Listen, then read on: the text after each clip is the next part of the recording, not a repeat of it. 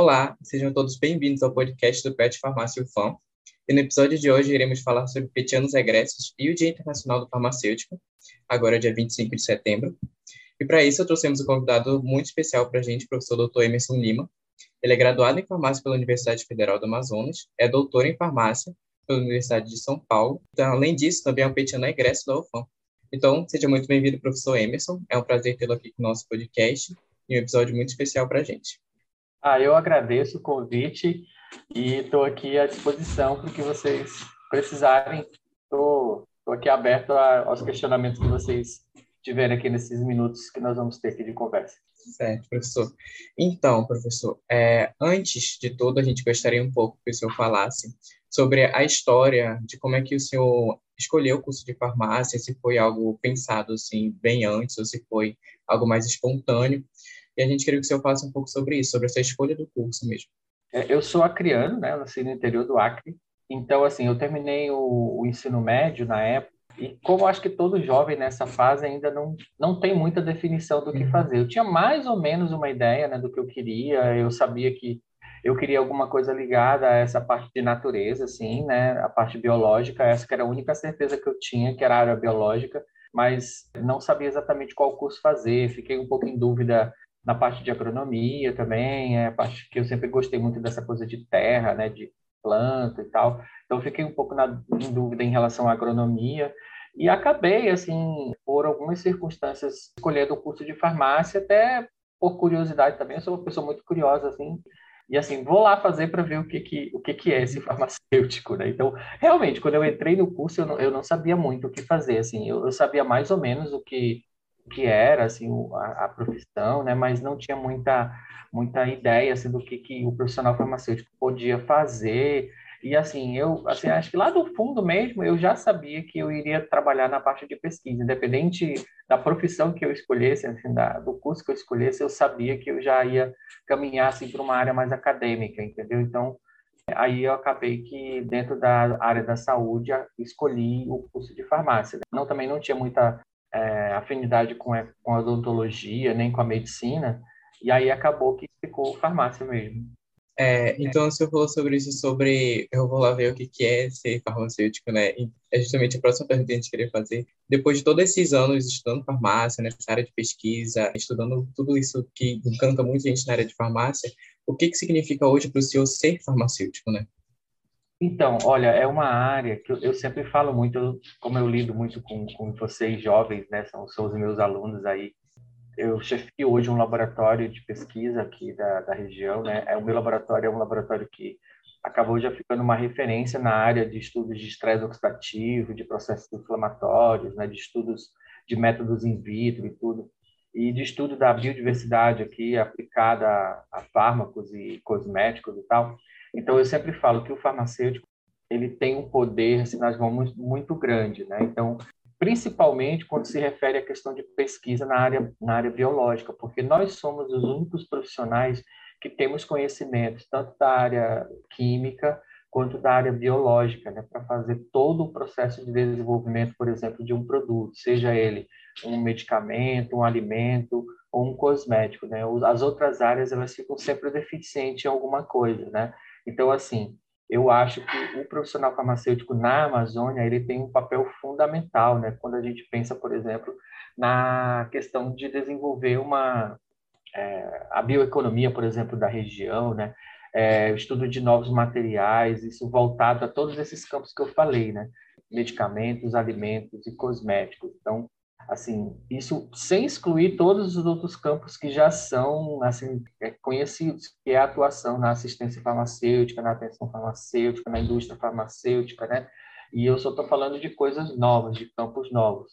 Uma outra coisa que a gente tem muita capacidade de fazer é a própria questão do empreendedorismo, né? Nós temos conhecimentos que são dados durante a graduação que podem nos propiciar abrir o nosso próprio negócio dentro desse meio, né? Seja de um novo alimento, seja de um novo cosmético, seja de um novo medicamento. Então, assim, eu acho que não tem uma outra profissão melhor, né? Se você pretende trabalhar nessa área, entendeu? Então, é realmente um profissional que é bem completo do ponto de vista de conhecimento. Pelo menos no nosso currículo, ele é um dos currículos mais completos.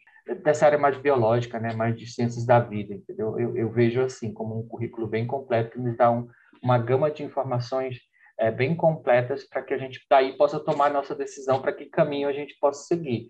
Uma outra questão é que assim, a gente tem muitas opções, né? Eu tenho a opção de ir para a área de alimentos, eu tenho a opção de ir para a área de medicamentos, eu tenho a opção de ir para a farmácia, né? Para a indústria de alimentos, indústria farmacêutica. Então, são muitas opções. Então, assim, é uma profissão que eu realmente assim, recomendo quando as pessoas me perguntam como fazer. Eu sei que não é um curso fácil, né? Não é um curso tão fácil exatamente por isso, mas existe muito campo para nós aqui na região. Entendi. Realmente o curso de farmácia ele é realmente bem extenso, assim, no sentido de ele realmente abraça bastante coisa na área da área da saúde, da área das ciências biológicas, da área até mesmo um pouco da química, assim. Então, acaba exigindo um domínio muito grande da gente, que a gente tenha determinadas competências e habilidades. Professor, quais seriam as principais competências e habilidades que esse profissional farmacêutico ele tem que desenvolver, ele tem que ter ali, tanto durante o curso quanto para ser realmente profissional da área de farmácia? Olha, uma das coisas que eu sempre converso, também falo muito nas minhas aulas, é que a gente não pode esquecer da química, né? Então, em qualquer uma dessas áreas que a gente for trabalhar, a química ela tem que estar muito presente ali no nosso conhecimento. Então, assim, a química, conhecimento da química ou da bioquímica, né? Que também é uma química, só que uma química mais biológica, ela é muito importante. Então, a gente tem que buscar realmente esse conhecimento mais profundo, né? Do que acontece, por exemplo, se for um medicamento, né? Conhecer realmente profundamente a química, né, daquele medicamento. Então, assim, uma das primeiras questões que eu acho que são muito relevantes é a questão do conhecimento sobre a química, né, do que a gente está se propondo. É lógico que é muito mais do que isso, né? Hoje a gente vê, por exemplo, a questão da assistência farmacêutica, da atenção farmacêutica estando em voga, né? Até com essa questão da pandemia, isso aflorou um pouco mais, né? Porque as pessoas precisam de mais informação, elas precisam de mais conhecimento. E quem é o único profissional que tem conhecimento sobre medicamentos? É o farmacêutico. Então, assim, só que dentro desse conhecimento envolve a química, né? Eu não tem como eu conhecer e falar sobre o medicamento se eu não tiver um conhecimento profundo sobre a interação desse medicamento com o organismo, né? E do organismo com o medicamento. Isso passa também para conhecer os receptores, os mecanismos de ação envolvidos, né? A química desse medicamento, como é que ele é quimicamente, como é que ele interage com as moléculas. Então, assim, primeiro você vem esse conhecimento para depois você desenvolver uma habilidade relacionada a esse conhecimento, né? Então, eu penso que essas são habilidades são extremamente importantes, esse gostar de estudar e conhecer mais profundamente sobre as moléculas, né? E as suas relações com o organismo. Daí eu vou para diferentes aplicações desse conhecimento. Certo. E justamente com esse conhecimento químico, tanto para a área de medicamentos, alimentos, para a área de análises clínicas, a gente sabe que ela vem se moldando, cada vez mais a gente vem aprimorando certas técnicas, principalmente certas tecnologias. E justamente com esse avanço da tecnologia, a gente sabe que ocorreu uma grande mudança na indústria. A gente sabe que muita coisa mudou, a quantidade de carga horária, a quantidade de trabalhadores necessários para exercer uma tarefa.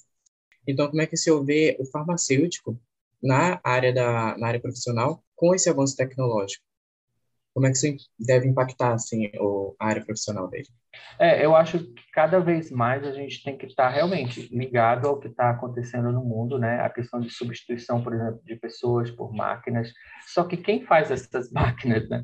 Quem faz essas máquinas são as pessoas, né? Quem desenvolve os sistemas, os processos são as pessoas. Existe sempre uma pessoa ali por trás do desenvolvimento de um software, do desenvolvimento de uma nova tecnologia. Então, a gente também tem que olhar para essa área de desenvolvimento tecnológico e a gente está ligado a isso. Nós estamos, ainda é uma coisa meio off, né? Mas um grupo de professores aqui da faculdade está desenvolvendo um projeto de ensino virtual, de ensino virtualizado, ou de uma uma plataforma, né, de conhecimentos até, de, talvez, de ensino no metaverso e tal. Isso a gente ainda tá vendo e, assim, a gente vê a necessidade de nós termos pessoas formadas nessa área, né? Então, assim, o profissional farmacêutico, ele poderia muito bem hoje estar aqui e dando um curso lá nos Estados Unidos, dando um curso, sei lá, onde quer que seja, em até outros países, né? E isso requer que a gente domine essas tecnologias, né? Então, eu não vejo que nós perderíamos espaço. Eu nunca acho que a tecnologia, ela tira trabalho das pessoas. Não, a tecnologia, ela gera oportunidades para as pessoas, né? Então, a gente tem que antecipar essa tecnologia e também se integrar a esse conhecimento para que a gente demonstre que nós somos importantes, né? Na geração de... também dessa tecnologia. Eu vejo que nós temos também um papel importante nessa questão de gerar esse conhecimento, né? Hoje mesmo, a indústria farmacêutica, ela já usa muita tecnologia, né? Tecnologia em sílico, acho que vocês conhecem, são alunos, né? O em sílico nada mais é do que são programas de computador onde se faz todo um processo de descobrimento ali, de atividades biológicas, né? Racionalização até das aplicações in vitro, do uso in vitro e in vivo dos medicamentos, economizando, né, dinheiro das indústrias para não testar coisas que não teriam atividade, tá? Isso tudo foi coisa desenvolvida provavelmente com a mão de farmacêuticos, né, que conhecem sobre os medicamentos. Então, assim, a gente tem realmente papéis importantes nessa área tecnológica. Lógico, a gente não pode ficar para trás, né? A gente tem, como eu falei, a gente tem que antecipar os processos, para que a gente esteja sempre na vanguarda ali, sempre na frente, antes que a coisa nos consuma, né? Faz todo sentido, porque é impossível que a gente crie uma tecnologia assim do nada, né? Ela realmente vai ser criada ali por uma dor, alguma coisa que a gente vê que tem como melhorar, e aí a gente realmente fica ali, andando lado a lado com ela, realmente, para poder aprimorar tanto o nosso trabalho quanto os resultados que a gente consegue obter com ele, né?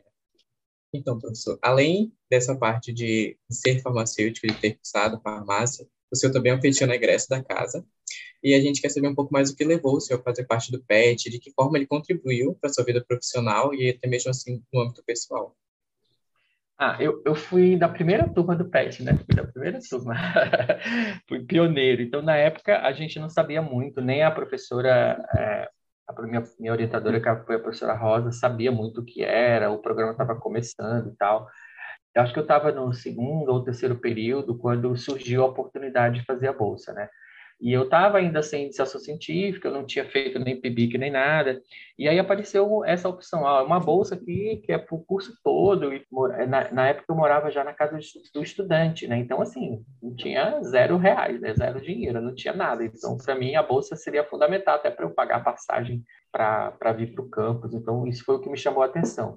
E, assim, eu vejo o PET como... assim, realmente um divisor de água mesmo na minha decisão até de fazer, de ser um professor, porque até então eu tinha um pouco disso, mas não era uma coisa que eu ainda tinha certeza, que eu tinha, né, uma certeza que eu iria fazer. E o PET, como a gente tinha, na época, eu acho que ainda é assim, mas a gente tinha a obrigação de fazer atividades de ensino, de pesquisa e de extensão, eu tinha que fazer as três coisas, né?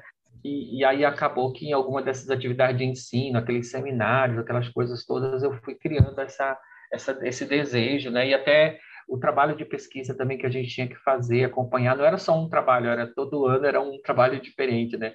E assim, eu vejo o PET como sendo realmente um fator muito determinante para a minha escolha de ser um professor universitário, entendeu?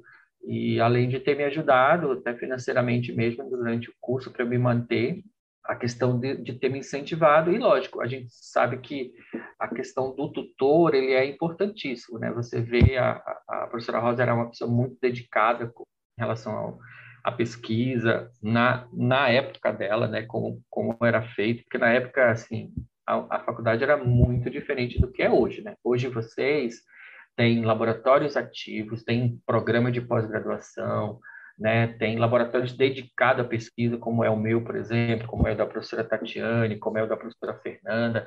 Na época não tinha nada disso, a gente não tinha laboratório de pesquisa dentro da faculdade.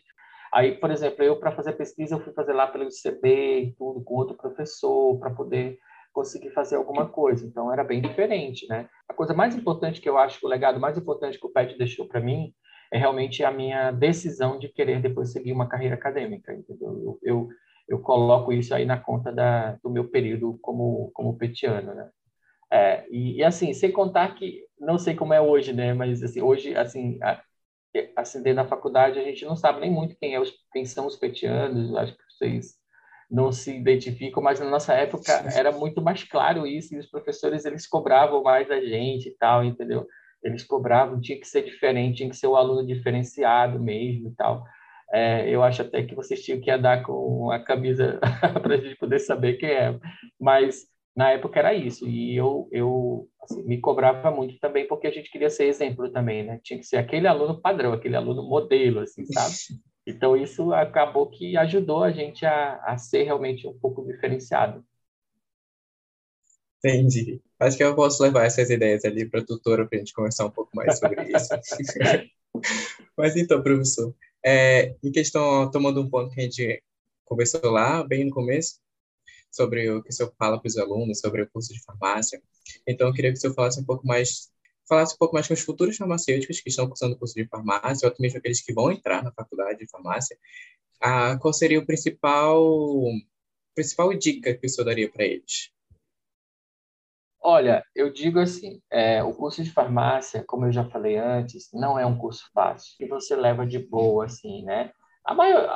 Assim, alguns iluminados, claro, levam, né? Mas para a grande maioria tem que ralar bastante para estudar e levar o curso de boa. Mas, assim, eu sempre falo isso. É um curso que, para a nossa região, ele é fundamental, né? Ter bons farmacêuticos aqui. Não só para esse trabalho básico, que é estar numa drogaria, que é estar num atendimento ali ao público. Isso é o básico que todo mundo tem que ter esse conhecimento hoje para prestar um bom serviço à população, né? Até mesmo dentro de uma equipe hospitalar, multidisciplinar, né? Para conhecer das interações medicamentosas entre diferentes medicamentos, alimento. O profissional farmacêutico ele é fundamental. E também a minha área, que é a área de análises clínicas, né? Assim, dentro de uma equipe multidisciplinar, o farmacêutico ele tem conhecimento que nenhum outro profissional tem, né? Sobre medicamentos, sobre exames laboratoriais, né?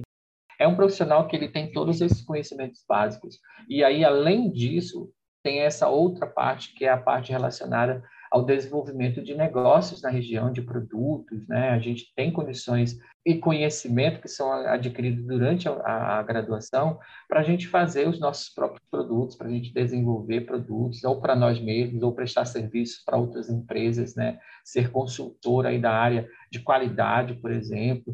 E, assim, até na área acadêmica mesmo, assim, se você resolver ir para essa área, você pode, por exemplo, ministrar disciplinas para diferentes cursos, né, e para diferentes áreas também, né?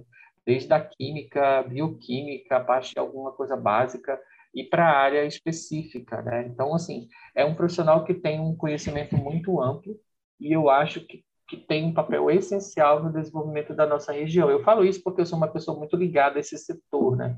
Eu trabalho muito com a pós-graduação porque eu acredito que a pós-graduação, a formação das pessoas, o mestrado, o mestre, um doutor, ele é uma pessoa que acaba sendo uma mola modificadora do seu redor, né? Então, por isso que eu falo muito isso, assim, a gente não vai ser um país desenvolvido, uma região desenvolvida, enquanto a gente tiver esses números de 0,5% de doutores em relação à população. A gente só vai ser desenvolvido quando a gente tiver 5%, 10% das pessoas sendo doutores e fazendo modificações, né? Gerando negócios, gerando novas empresas, e isso que vai fazer a gente se desenvolver como sociedade, né? Então, eu penso muito nisso, acredito nisso e tatuo na pós-graduação muito em função disso.